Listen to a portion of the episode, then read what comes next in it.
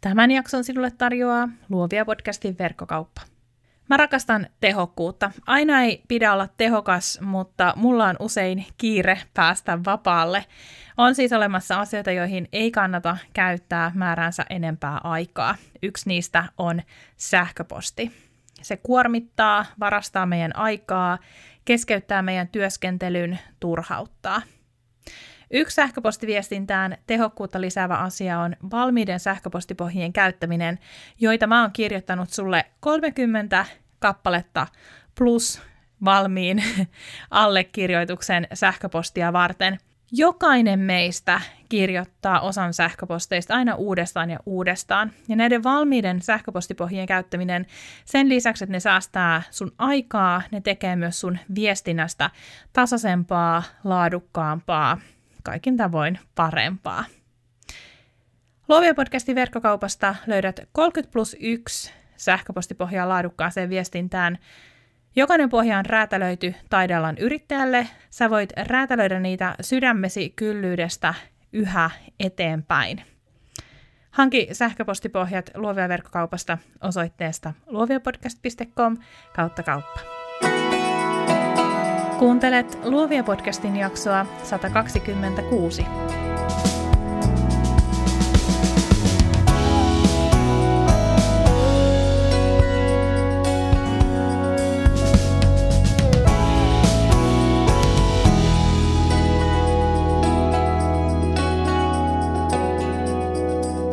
Tässä jaksossa mä haastan sut miettimään sitä, mitä sä voisit tehdä tänä vuonna toisin? Mitä sä voisit viimeinkin tehdä toisin?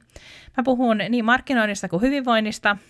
Muistan mainita rahan, sun osaamisen, mutta ennen kaikkea mä mietin sitä, miten me voitaisiin kääntää kammotuksen koronavuosi 2020 voitoksemme, tai ehkä pitäisi sanoa koronavuodet, koska edelleenhän me ollaan vähän tässä samassa limbossa.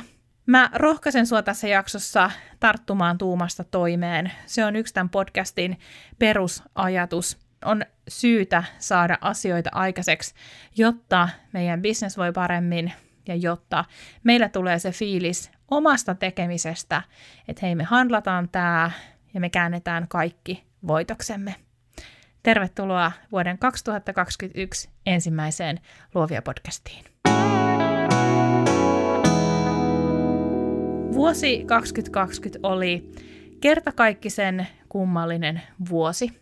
Henkilökohtaisesti se oli yksi mun elämäni kuormittavimmista vuosista, mutta samalla myös opettavaisimmista vuosista. Siihen sisältyi paljon pelkoa perheen ja ystävien puolesta, mutta myös ihan valtavat määrät toivoa. Koronapandemia ei vieläkään ole ohi, ja tätä jaksoa kirjoittaessa Suomen hallitus miettii just tiukempia matkustusrajoituksia ja sitä, että kuinka muuntovirus taltutetaan. Mä ajattelen kuitenkin, että nyt jos koskaan on hyvä aika miettiä, mitä kaikkea me voidaan tehdä toisin pandemian rohkaisemina. Uskon, että sun selviytyminen, siis sun yrityksen selviytyminen myös Tästä koronan mukanaan tuomasta painolastista, rasituksesta on merkki siitä, että oot tiellä parempaan, tiellä oikeaan suuntaan. Ihan ensimmäinen asia, jonka mä haluan mainita, josta vuosi 2020 mua opetti, oli epävarmuus. Mä oon sanonut ennenkin tässä ohjelmassa, että mikään ei ole niin varmaa kuin muutos, mikään ei ole niin pysyvää kuin muutos, mikään ei myöskään ole niin hidasta kuin muutos. Just kun mä olin uudelleen brändännyt mun valokuvausbisnekseni, Suomi suljettiin, maailma suljettiin. Mä tiesin, että uusia asiakkaita olisi vaikeampi saada pandemiapaineen alla. Niitä on myös usein vaikea saada jonkun ison yritysmuutoksen jälkeen. Just kun mä olin avannut Luovia podcastin verkkokaupan helmikuussa, Suomi suljettiin, maailma suljettiin. Yrittäjien rahahanat laitettiin kiinni, kaikki hiipu, eikä mun kannattanut kuvitella, että kukaan nyt eksyisi ostoksille taidealan yrittäjille suunnattuun verkkokauppaan. Mä soimasin itseni kuukausien ajan, vaikka mun laskutus palas suht normaaliksi hyvin pian ja mä pääsin säästää uutta puskuria. Mutta siitä ajatuksesta, että mä käytin mun puskurin investointeihin, mä en pääse edelleenkään yli enkä ympäri. Onneksi kuitenkin mä ajattelen myös niin, että näistä huonoista vedoista voi myös oppia. Ensimmäinen asia, joka sun pitää tehdä, jos et sä oo vielä sitä tehnyt, on puskuritilin perustaminen. Koska huomisesta ei todellakaan voi tietää, perusta puskuritili jo tänään. Eli jos sulla ei ole vielä erillistä tiliä, jolle sä säästät käteisvaroja pahan päivän varalle, perusta sellainen. Mulla on puskuritilin lisäksi myös rahasto, jota mä kutsun puskuriksi, mutta tietysti mä toivon, ettei sitä tarvitse missään vaiheessa myydä vain sen takia, että mä tarvitsen cashia. Miksi erillinen tili on hyvä olla olemassa? Koska me tiedetään, että on hankala hahmottaa sellaista isoa köntsää rahaa. On vaikea sanoa, mitkä tonnit on alvia, mitkä tonnit on muuta veroa, mitkä on kuluja varten ja mikä on puskuria varten. Ja että kuinka paljon mulla on varaa käyttää tältä tililtä ihan elämiseen. Eli kun meillä on se puskuritili, me voidaan luottaa siihen, että se on olemassa, vaikka kaikki muu menisi. Mikäli sulla on käytössä Profit First-systeemi rahojen hallintaan, on puskuritilin lisääminen omaan repertuaariin naurettavan helppoa. Profit Firstistä on puhuttu monen otteeseen, mutta ihan erityisesti siitä on tehty jakso 26. Taitaa muuten olla Luovia podcastin toiseksi suosituin jakso ikinä. Ota siis se kuunteluun, mikäli sä kaipaat perustietoa tuosta mainiosta systeemistä. No miten puskuritili sitten kannattaa käyttää, eli täyttää? Mulla oli viime vuonna siinä mielessä tosi onnellinen tilanne, että mun laskutus oli suhteellisen tasasta joka kuukausi.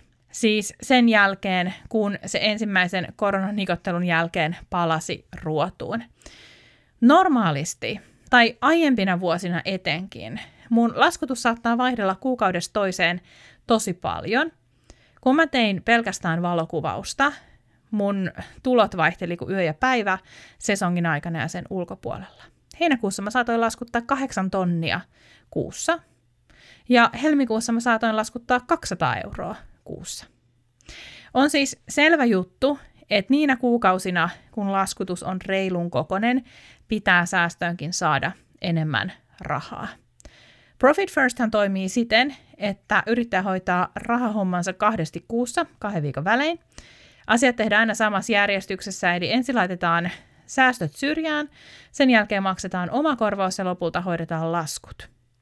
Kaikista paras juttu Profit Firstissa on kuitenkin se, että rahaa liikutetaan tililtä toiselle prosenttien mukaan, ei euromääräisesti.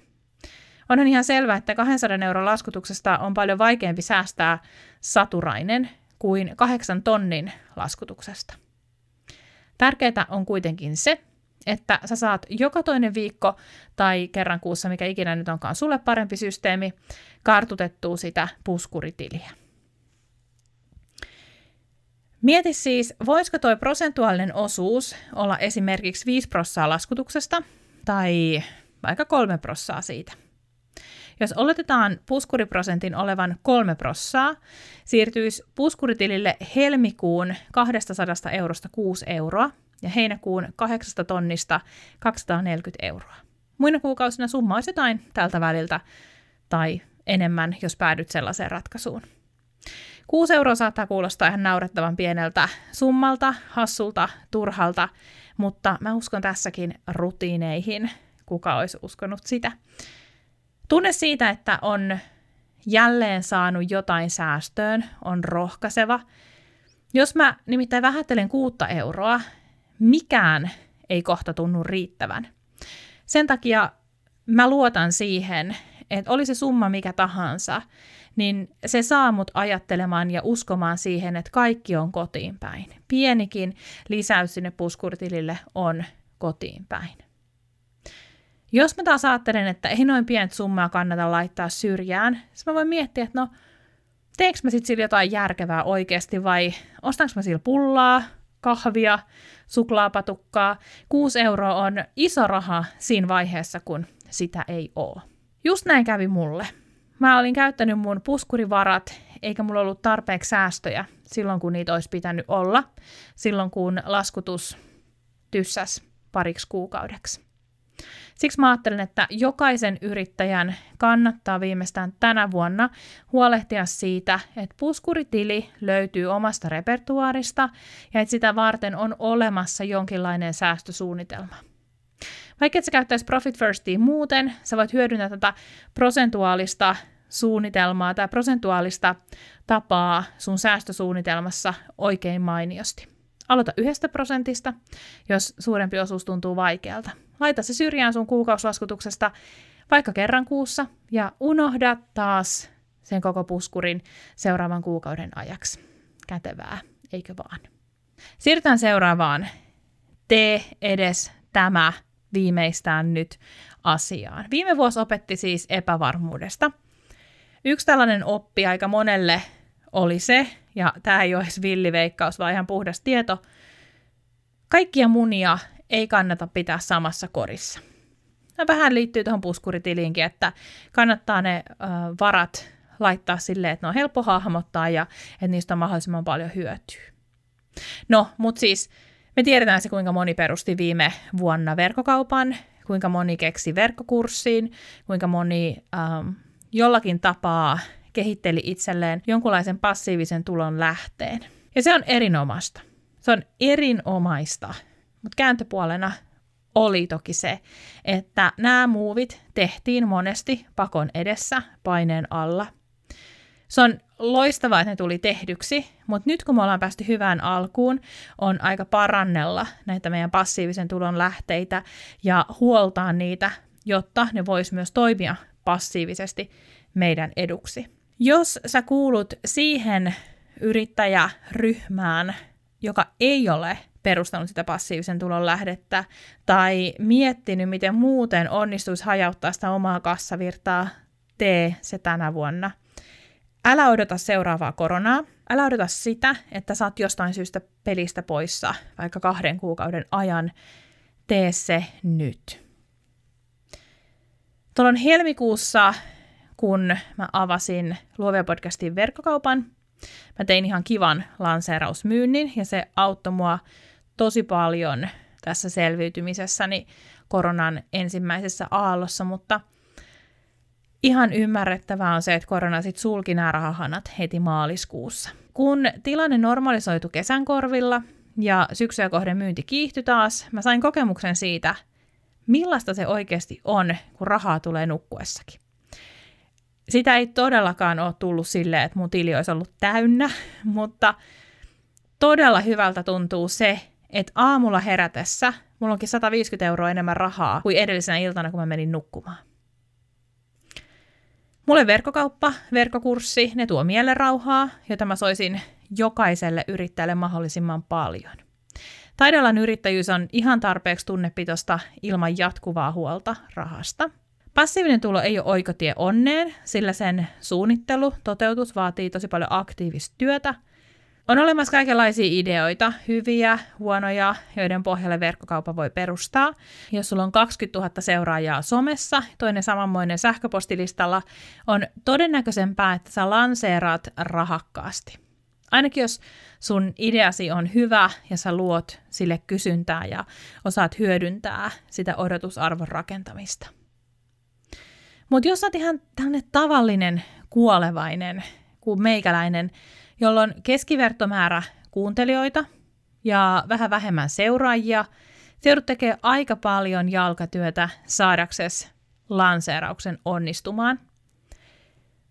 Mutta koronan keskellä mä sparrasin kuitenkin muutamaa yksinyrittäjää, joiden seuraajat ja sähköpostilistalaiset voitiin laskea sadoissa ja kymmenissä henkilöissä.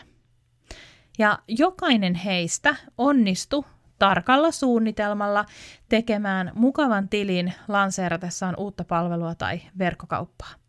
Älä siis jätä tekemättä, ainakaan siksi, että sua lannistaa jo etukäteen. Jaksossa 95 mä puhun lanseerauksesta Ja itse asiassa ton jakson jälkeen mä lähetin Luovia-verkostolle Seed Launch-materiaalin, jossa on ohjeet siihen, kun lanseeraus tehdään ilman suurta yleisöä. Kaikki vanhat materiaalit ja bonusjaksot saat, kun liityt Luovia-verkostoon. Verkkokaupanhan voi perustaa hyvin kevyellä otteella ja samoin voi tehdä verkkokurssinkin kanssa. Aina ei tarvitse olla suurta ja näyttävää, vaan myös semmoinen tasainen tepsuttelu toimii. Tasasta vauhtia köröttävä kuski pääsee perille ja en mä ole yhtään varma, että se tasaisuus olisi ikinä semmoinen huono juttu. Voi olla niin, että tasainen kasvu on hyväksi usein myös sille yritykselle sekä sille yrittäjän identiteetille. Mä tarkoitan täällä sitä, että sopiva vauhti auttaa sopeutumaan tilanteeseen silleen, että täyttää aina omat saappaansa. Vaikka totta kai myös tulee harppauksia siinä kasvussa ja tulee myös takapakkia, mutta tulee harppauksia kasvussa, niin on hyvä tilanne se, jos sä oot henkisesti aina valmis siihen seuraavaan isoon tai isompaan askeleeseen. Vaikka mä oon monesti haaveillut, että oisinpa mä jo tossa ja tossa pisteessä mun yrityksen tai taiteeni kanssa. Mä tiedän, että se tasainen matkanteko tekee mun yrityksestä vahvemman ja se tekee minusta vahvemman. Ja että mun on kuljettava kaikki ne mutkat, jotka tälle mun matkalle kuuluu. Ja myös ymmärrettävä se, että ihmiset, joita mä ihailen, jotka on mun mielestä siellä, missä mä haluaisin jo olla, niin hekin on kulkeneet ne omat mutkansa sillä matkallaan. Passiivinen tulo ei ole tietenkään ainoa tapa hajauttaa kassavirtaa, mutta se on aika looginen tällaisille meidänlaisille yrittäjille, jotka ei voi monistaa itseään, eli jotka tarjoaa sitä palvelua yksilönä.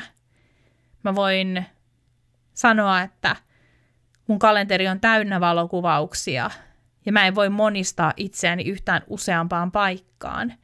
Kun taas, jos mä vaikka myisin julisteita, niin mähän voin myydä niitä miljoonan. Ja ne ei vaadi sitä, että mä itse on läsnä.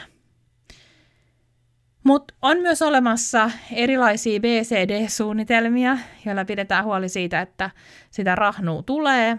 Mä itse siirryin viime vuonna tekee yhä enemmän viestinnän töitä yrityskonsulttina. Mä huomasin mun ajattelun muuttuvan ja mä puhuin myös monen sparrattavankin kanssa siitä, että se on oikeastaan aika ihanteellinen tilanne, kun on sitä vakkarituloa, joko sen tasaisen laskutuksen tai sivutyön muodossa.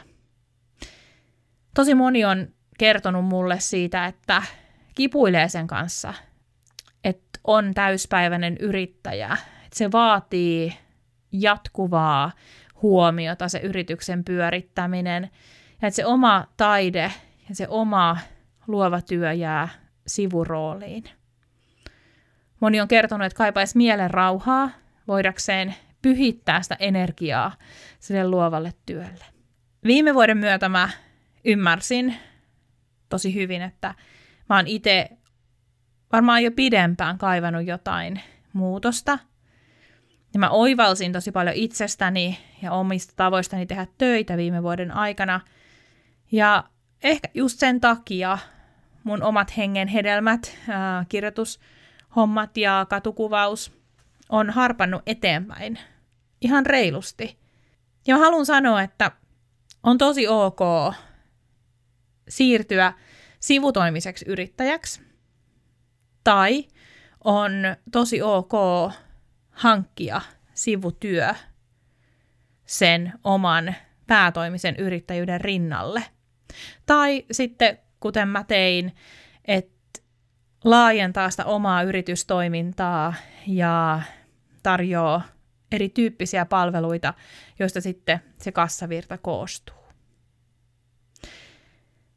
Se, että muuttaa jotain siinä omassa yritystoiminnassa ei missään nimessä tarkoita sitä, että olisi huonompi tai arvottomampi kuin täyspäiväinen taidealan yrittäjä. Itse asiassa se, että pystyy keskittymään siihen omaan taiteeseensa, kun se rahoitus tulee muualta, saattaa vauhdittaa sitä kasvua ja myös sitä taiteen arvoa. No mä oon alanvaihtaja. mä en tietenkään oleta, että jokainen meistä on alanvaihtaja. Meillä kaikilla ei ole toista ammattia, jota voi soveltaa ja jonka ähm, perusteella voi ruveta tarjoaa omassa yrityksessään palveluita. Mä en ryhdy neuvomaan, että siitä vaan hakeutumaan B-suunnitelmana toisiin töihin. Mä voin puhua vaan itsestäni, kun mä kerron, että mä nautin viestinnän töistä, ne on mulle tuttuja, niillä mä mielelläni täytän mun kalenteria. Kukaan meistä ei kuitenkaan tarvitse entistä ammattia tai kymmentä tutkintoa siihen, että ottaisi isomman osan omasta potentiaalistaan käyttöön. Kukaan meistä ei ole vaan jotain. Me ei olla vain valokuvaajia tai näyttelijöitä tai kirjoittajia tai muusikoita. Me ollaan tosi paljon muutakin, ja toi tosi paljon muutakin on oiva B-suunnitelma. Mietitpä siis verkkokaupan tai verkkokurssin lanseeramista, tai vaikka B-suunnitelmaa sivutöiden tai herra vaikka asuntosijoittamisen kautta. Niin ryhdy tuumasta toimeen. Viimeistään tänä vuonna hoida se passiivinen tulo kuntoon, hoida joku toinenkin suunnitelma siihen sun A-suunnitelman rinnalle – Tee päätöksiä, jotka tuo sulle turvaa ja mielenrauhaa nimenomaan sen rahan tulon kannalta. Sijoittamisesta on muuten tulossa oma jaksonsa vielä helmikuun aikana, joten siinä vaiheessa lisää asiaa siitä.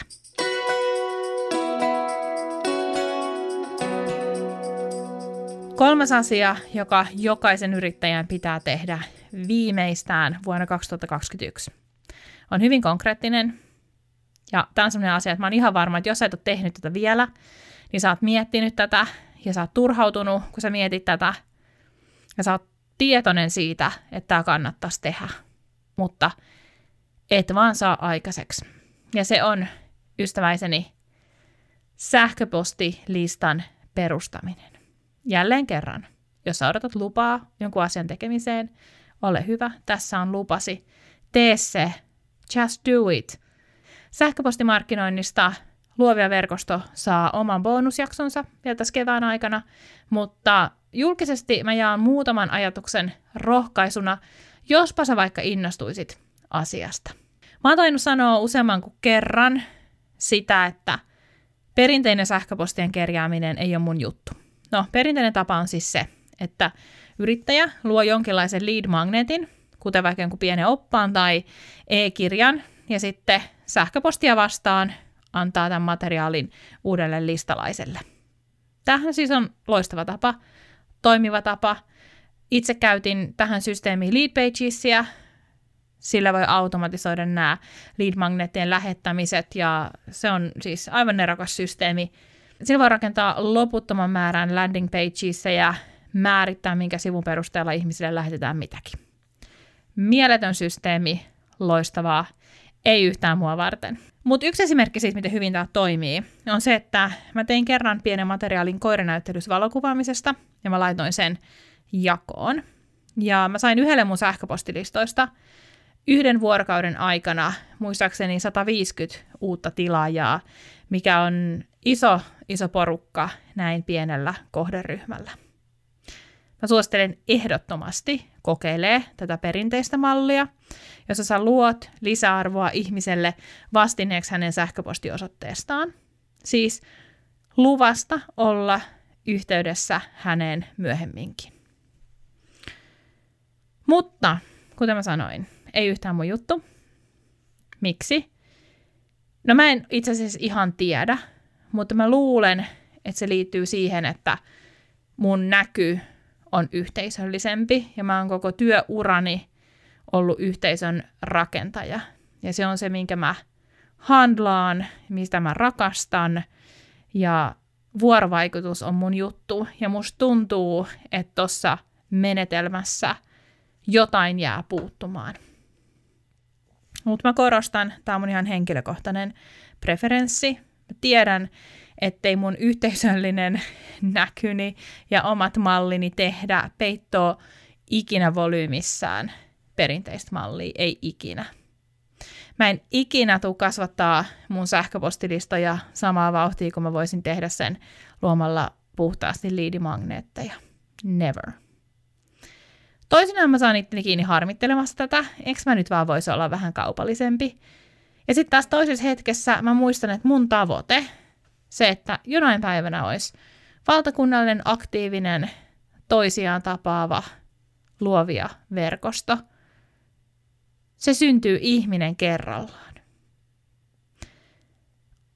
Totta kai on ihan selvää, eihän kukaan ole tyhmä. Totta kai on ihan selvää, että mä nostan luovia verkoston arvoa saadakseni sinne enemmän ihmisiä mukaan. Mä rupesin tekemään bonusjaksoja saadakseni sinne enemmän ihmisiä mukaan. Mä teen ekstra materiaalia, mä teen zoom mä teen IG-liveä sen vuoksi, että enemmän ihmisiä tulisi mukaan. Koska mä uskon omaan asiaani ja mä tiedän, että tämä on ihmisille hyväksi. Mutta oleellisinta mulle onkin se, mitä porukalle tapahtuu sen jälkeen, kun he on antaneet sähköpostiosoitteensa. Onko ne vaan sähköpostien varassa? Onko ne kasvottomia tyyppejä?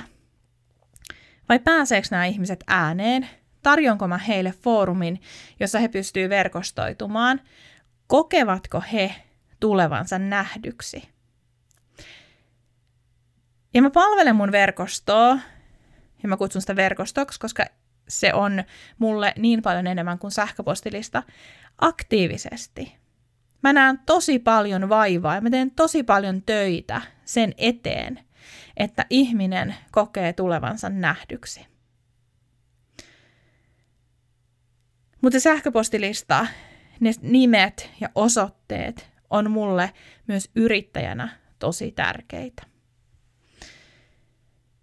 Miksi yrittäjälle on tärkeää, että on sähköpostilista? Miksi mä nyt puhun tästä näin intahimoisesti?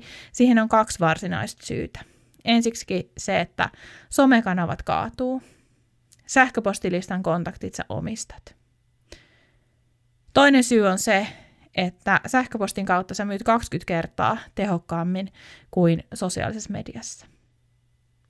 Kaikki syyt, joita sä nyt luettelet siellä, perustellaksesi sen, että ei mulla ole aikaa panostaa sähköpostilistaan, ei mulla ole aikaa perustaa sitä, jokainen niistä on tekosyy. Mä oon käynyt ne jokaisen niistä syistä läpi itsekin. Ajanpuute on tekosyy, se, että sä et keksi sisältöä on tekosyy. Älä roiku siellä Instassa niin paljon, vaan siirrä muutama minuutti ajatustyöhön, kirjoitustyöhön vaikka kuukausittaista kirjettä varten. Sun eka kirje voi käsitellä vaikkapa kolmea useimmin kysyttyä kysymystä. Mitä sun seuraajat kysyy sulta useimmiten? Mitä sun asiakkaat kysyy sulta useimmiten? Kirjoita niistä. Sun toinen kirja voi sisältää jonkun henkilökohtaisen noston, vaikka sun lempireseptiin. Ja sä voit esitellä sut itsesi ja sä voit kiittää ihmisiä tuesta ja pyytää heitä kirjoittaa sulle takaisin. Tai jos sä tarjoat jotain asiantuntijapalveluita toisille ammattilaisille, sä voit lähettää listalaisten työarkeen helpottavaa materiaalia. Lasten musiikkikoulun uutiskirjassa voi olla vaikka viisi uutta leikkiä aamupiireihin tai materiaalia vanhempain iltaan. Mitä ikinä sä teetkin, tuota aina lisäarvoa. Kun ihmiset kokee hyötyvänsä tästä niin sanotusta jäsenyydestään, he myös ostaa sulta. Mutta ennen kuin sä voit myydä yhtä ainuttakaan euron deeriä sun sähköpostilistan kautta, sun on perustettava se. Mutta vielä tuosta toisesta syystä, siitä, että somet kaatuu. Viiden vuoden kuluttua tästä hetkestä mä en usko, että nyt itsestäänselvyytenä pidetyt Instagram, Facebook on enää olemassa siinä muodossaan. Ne on joko kaatunut tai sitten ne ei palvele meitä, kuten ne nyt palvelee. Uusia palveluita syntyy rinnalle, totta kai, mutta jos sä ajattelet, että sulla on nyt vaikka Instagramissa 5000 seuraajaa, niin kuinka kauan sulla kesti kasvattaa se 5000 seuraajaan, kuinka kauan sä oot käyttänyt aikaa sen sisällön luomiseen, kuinka monta minuuttia sä oot käyttänyt siellä viestien vaihtoon ihmisten kanssa. Se yleisön kasvattaminen uusissa palveluissa ja sitten sisällön tuotanto kanava uskollisesti on työläämpää kuin sen yhden sähköpostilistan kasvattaminen ja sitä kautta aina samalla tavalla itsellesi uskollisena ihmisiin yhteyden pitäminen. Joten, joten tee se tänään, kun sä oot perustanut sähköpostilistan tai boostannut josta sun olemassa olevaa listaa, laita mulle viestiä. Haasta itse ottaa tämä juttu vakavasti, tai no, jotenkin kepeä vakavasti, mutta kuitenkin ota se haltuun viimeistään nyt. Ja, ja sitten kun sä mietit, että no minkä sähköpostipalvelun sä valitsisit nyt näistä kaikista, niin sä voit ajatella, että no pieleen ei voi mennä, että jos Nanikin käyttää MailChimpia, joka on hyvin pitkän aikaa saa sitä käyttää ihan ilmaiseksi. Jos Nanikin käyttää MailChimpia, niin ei tämä nyt voi ihan, ihan mönkään mennä. Ja mulla on kuitenkin tuhansia sähköpostiosoitteita siellä. Joten ystäväiseni, tee tämä asia. Ota se haltuun tänään. No hei, neljäs asia, joka sun pitää tehdä viimeistään tänä vuonna. Jos sulla on tapana keksiä pyörä uudestaan, niin olkoon tämä se vuosi, kun sä päätät pyöräyttää menemään vanhalla pyörällä. Ja mä puhun nyt erityisesti sisällön tuotannosta, jossa meillä kaikilla on opittavaa ja olemme kaikki jossain määrin aloittelijoita. Meidän kanssa opetella työskentelee fiksummin, säästääksemme aikaa, energiaa, hermoja. Mä uskon, että aika monella se turhautuminen sosiaalisessa mediassa johtuu siitä, että yritetään keksiä sitä fiksuja filmaattista sisältöä paineen alla. Me ei oteta sisällöntuotannolle aikaa, sillä se mielletään pakolliseksi pahaksi. Ei se auta, että mä sanon tässä podcastissa, että tee kerran viikossa. Ei se auta, että mä sanon tässä podcastissa, että ota perjantaisi yksi tunti. Ja tee silloin mahdollisimman paljon eteenpäin niitä postauksia, niin sä säästät itseltäsi aikaa. Mutta ei se auta, jos ei sitä koe, jos ei sitä rakenna itselleen rutiinia. Jotenka mä en nyt puhu siitä. Me tiedetään, että me onnistutaan työskentelemään paineen alla. Siitäkään ei ole kyse. Mutta onko se meille hyväksi? Tai tuotetaanko me sellaista sisältöä, johon me oltaisiin tyytyväisiä, eikä alitettaisi rimaa, niin tuskiin. Jos sä et ole vielä opetellut kierrättämään sun omaa sisältöä, niin vuonna 2021 opettele tekemään se. Tähän on monta tapaa, joten sä voit soveltaa itseäsi parhaiten palvelevan keinon, yleisin ja sitten se tapa, jonka mä käytän. Mun käyttämä tapa on varmaan yksi yleisimpiä, koska no, se on myös tosi vaivaton ja helppo. Eli lähde ylätasolta kohti alatasoa. Mä voisin esimerkiksi tästä podcastista tehdä viisi IG, FP-julkaisua, useamman liven, IGTV-videon, webinaarin. Lisäksi mä voisin nostaa muutamia parhaita lauseita Twitteriin, Pinterestiin lainauksiksi. Oikeasti se kahdeksan sivua tekstiä tarkoittaa loputtomasti materiaalia. Tismalleen samaan tyyliin toimii blogipostaukset ja ne uutiskirjeet.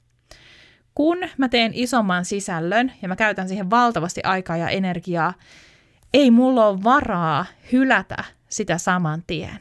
Näistä samoista asioista mä tuun puhua pitkään sosiaalisessa mediassa.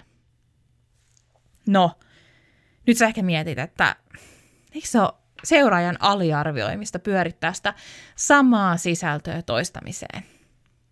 No ei se ole, sillä Mun seuraajat, sun seuraajat ei valitettavasti pääse itse päättää siitä, mitä heille näytetään.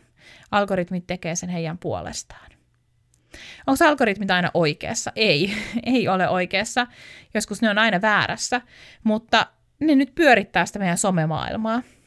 Ja, ja vaikka siis joskus me suotais ajatus algoritmille, että mitenköhän tämä nyt menikään ja onkohan nämä algoritmit muuttunut, niin eihän me rehellisyyden nimissä käytetä kovinkaan paljon aikaamme siihen, että me mietitään, että miten tämä algoritmi toimii ja mitä minun pitää tehdä, jotta minä sen päihittäisin.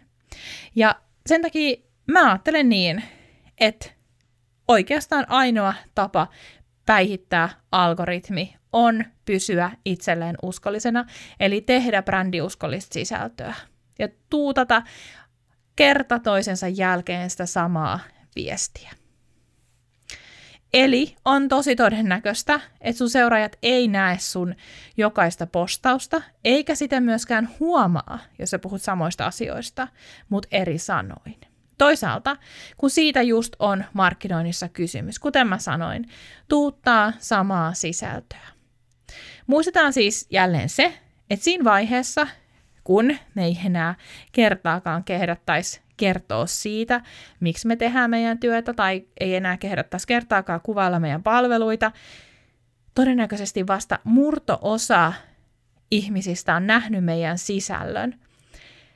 Ja siitä, että ihminen näkee sun sisällön kerran, on tosi pitkä matka siihen, että hän ostaa sen, että hän tekee ostopäätöksen. Se vaatii sitä, että se sama ihminen näkee sen vastaavan sisällön monta, monta kertaa. Yksi markkinoinnin tärkeimmistä asioista on siis toista. Se on tosi tärkeää yrittäjälle, se on tosi tärkeää asiakkaalle. Brändiviestinnän kulmakivi on se, että sä pystyt kertoa sun ydintarinaa usealla eri tavalla, eri sanoin, eri tyylein, eri ihmisiä ostamaan houkutellen. Seuraajalle tämä on ensiarvoisen tärkeää. Kun me muistetaan tämä, että ne algoritmit päättää, miten ne sitä meidän sisältöä levittää, silloin merkitystä, pysyykö se meidän viesti tunnistettavana julkaisusta toiseen. Esimerkki. Mitä sä veikkaat, kuinka helppoa on ostaa yrittäjältä, joka julkaisee ensin neulontaohjeen, sitten hän julkaisee kuvan aamiaisestaan ja sitten viikon lopuksi vielä kuvan perheestään hiihtämässä. Jos kyseessä ei ole vahva henkilöbrändi, on seuraajan lähes mahdotonta tunnistaa sen yrityksen viestiä. Ja jos yrityksen viestiä ei tunnista, käy ostaminen vaikeaksi. Yksi hyvä keino onkin jakaa se laaja sisältö pieniin ja yksityiskohtaisempiin osiin. Tämä pitää kuin itsestään huolen siitä, että sisältö pysyy yhdenmukaisena. Tämän tyyppinen toimintamalli on ihan omiaan myös silloin, jos vasta aloittelee yritystoimintaa eikä ole vielä tottunut puhua omista palveluistaan kymmenin eri tavoin ja sanoin. On nimittäin ihan eri asia tehdä tarina, jolla kertoo työstään, kuin kirjoittaa postaus. On eri asia tehdä Instant Reels kuin IGTV-video. Kaikki postaukset vie kuitenkin Roomaan sinne ydinviestin äärelle, eikö niin? Jos siis edelleen pähkäilet, tuskailet, turhaudut luomalla ainutlaatuista sisältöä, julkaisuja yksi kerrallaan, kokeile tätä. Säästä sun aikaa, energiaa, ennen kaikkea kohenna sun brändiviestintää luomalla yhdestä isommasta sisällöstä vaikkapa kymmenen pientä sisältöä. Yhdenmukaisuus, yhdenmukaisuus, yhdenmukaisuus, eikö niin? Mä toivon tämän viimeisen ja viidennen osion olevan ihan turha ja että meillä on kaikilla homma hallussa, mutta valitettavasti taitaa olla juuri päinvastoin, että tässä meillä kaikilla on petrattavaa. Mä toivon, että vuosi 2021 on se vuosi, jolloin sinä, minä ja Hentun Liisa otetaan itsemme vakavasti. Tämä on ne hyvinvointitekojen vuosi. Mä uskon, että moni meistä pysähtyi viime vuonna miettimään, miten voisi voida paremmin tai vielä entistäkin paremmin. Monelle pandemia ja eristyneisyys sopivat, kuten mulle. Mä oon nauttinut siitä, että mulla siirtyy yhä enemmän töitä verkkoon, mutta tosi tosi moni myös väsyi. Monelle pandemia tarkoitti yrityksen kasvua, mutta tosi monelle kuitenkin jotain aivan päinvastasta. Miten ikinä sun viime vuosi meni, jokainen varmasti oppi sen, että hyvinvoivan yrityksen takana on hyvinvoiva yrittäjä. Millaista muutosta sä huomasit kaipaavas viime vuoden aikana? Entä ootko jo pyrkinyt tekemään niitä muutoksia tänä vuonna vai jäikö ne haaveen tasolle? Hyvinvointitekoja on kaikenlaiset pienet ja suuret asiat, joiden sä tiedät vaikuttavan sinuun itseesi myönteisesti. Ja jotta mä saisin sanoa Rooman kaksi kertaa samassa podcastissa, koska vähän on matkakuume, niin on kuitenkin tosi tärkeää muistaa se, että Roomaakaan ei rakennettu päivässä. Turha siis on kuvitella, että me onnistuttaisiin nyt rakentaa roppakaupalla uusia rutiineita hetkessä tai omaksuttaisiin hyviä tapoja yhdessä yössä. Mutta musta on tosi hienoa, jos me sitoudutaan siihen, että se meidän mielenmaisema tänä vuonna on se, että kuinka mä voisin olla paras mahdollinen yrittäjä tässä yrityksessä. Koska mä panostan tässä podcastissa käytännön vinkkeihin, mä haluan muistuttaa jaksosta 68 ja siinä mainitusta Charles Dewickin kirjasta Tapojen voima. Erinomainen kirja, perusteos. Minkä yhden huonon tavan sä haluaisit korvata yhdellä hyvällä? Me tehdään tosi paljon pikaratkaisuja arjessa. Ne johtaa huonoihin prosesseihin ja tapoihin, ja me sorrutaan niihin tosi helposti, koska me saadaan nopeata helpotusta. Vaikka me tiedettäisikin, että homma kannattaa saattaa päätökseen kerralla. No yksi tämmöinen on just toi äh, sähköposti, josta mä puhuin tuossa jakson aluksi. Me kirjoitetaan niitä samantyyppisiä viestejä päivästä toiseen, ja me ehkä ajatellaan jopa siinä sivussa, että no ei hittolainen, että tästäkin kannattaisi nyt kirjoittaa semmoinen luonnos, ja sitten se olisi mulla käytössä tosi nopeasti. Tsekkaa toi Duigin kirja, jos ei ole sulle vielä tuttu, sitoudu parantaa sun hyvinvointia. Mä huomaan itsessäni sen, että mulle on tosi tärkeää, ja mitä pidempään mä oon yrittäjänä, tänä vuonna mä oon ollut 10 vuotta yrittäjänä, Mulle on tosi tärkeää olla tyytyväinen mun työpäiviin. Mulla on ihan sama itse asiassa se, että saanko mä nyt välttämättä jotain tiettyä hommaa tehdyksi. Mutta se fiilis siitä päivästä on semmoinen, että mä tulin töihin hyvällä mielellä ja mä lähden töistä hyvällä mielellä, eli meen alakertaan. Yrittäjinä meillä on jonkunlainen valta määritellä itse omat aikataulumme, vaikka kyllä liikkeen aukioloajat tai muun perheen aikataulut vaikuttaa meidän päiviin ihan valtavasti, mutta siltikään ne kalenteriin ei eksy mitään, mitä me ei sinne itse laitettaisi. Vaikka se tuntuisi siltä, että sä et voi vaikuttaa aina niihin päivien sisältöön niin paljon kuin sä haluaisit, niin muista se, että sä voit vaikuttaa aina johonkin. Työhyvinvointi ei ole ainoastaan semmoista korporaattipuhetta, eikä se ole semmoisten isojen työyhteisöjen erityisoikeus. Työhyvinvointi kuuluu meistä jokaiselle, sulle, mulle, Hentu Liisalle, vaikka me nysvättäis vain kotitoimistossa verkkareissamme. Mun tyytyväisyys omiin työpäiviini lähtee siitä, että mä tiedostan, mitä kaikkea on päivän aikana tiedossa. Suunnitelmallisuus on tällaiselle hövelille aika tärkeää, mutta sittenkin tärkeämpää mulle on ne tietyt elementit, joita ilman mä koen oloni levottomaksi, kärsimättömäksi. Ja nämä elementit voi olla eri päivinä eri asioita, mutta ne on kuitenkin aina tosi yksinkertaisia juttuja. Mä tiedän, että mä voin paremmin, jos mä ehdin koirien kanssa metsään ennen lounasta. Mä tiedän, että mun hyvinvointi kohenee, kun mä saan toisenaan mennä kirjastoon vaan olemaan, tai kahvilaan kirjoittamaan ja syömään kirjoituspullan – nyt pandemian aikana mä oon huomannut sen, että mulle tekee tosi hyvää se, että mä hyppään autoon kerran viikossa ja menen käymään jossain. Ihan mistahansa, vaikka vaan meidän kuntakeskuksessa oman taajaman sijaan. Mä muistan, kuinka viime keväänä, kun rajoitukset päätty, tai hölleni, kirjastot aukes. Mä lähdin Sipoon pääkirjastoon, kun suuremmallekin seikkailulle. Sinne ajaa tästä meiltä ehkä 15 minuuttia, ja Mä kävelin hissukseen siellä hyllyjen välissä ja hiplasin kirjojen selkiä.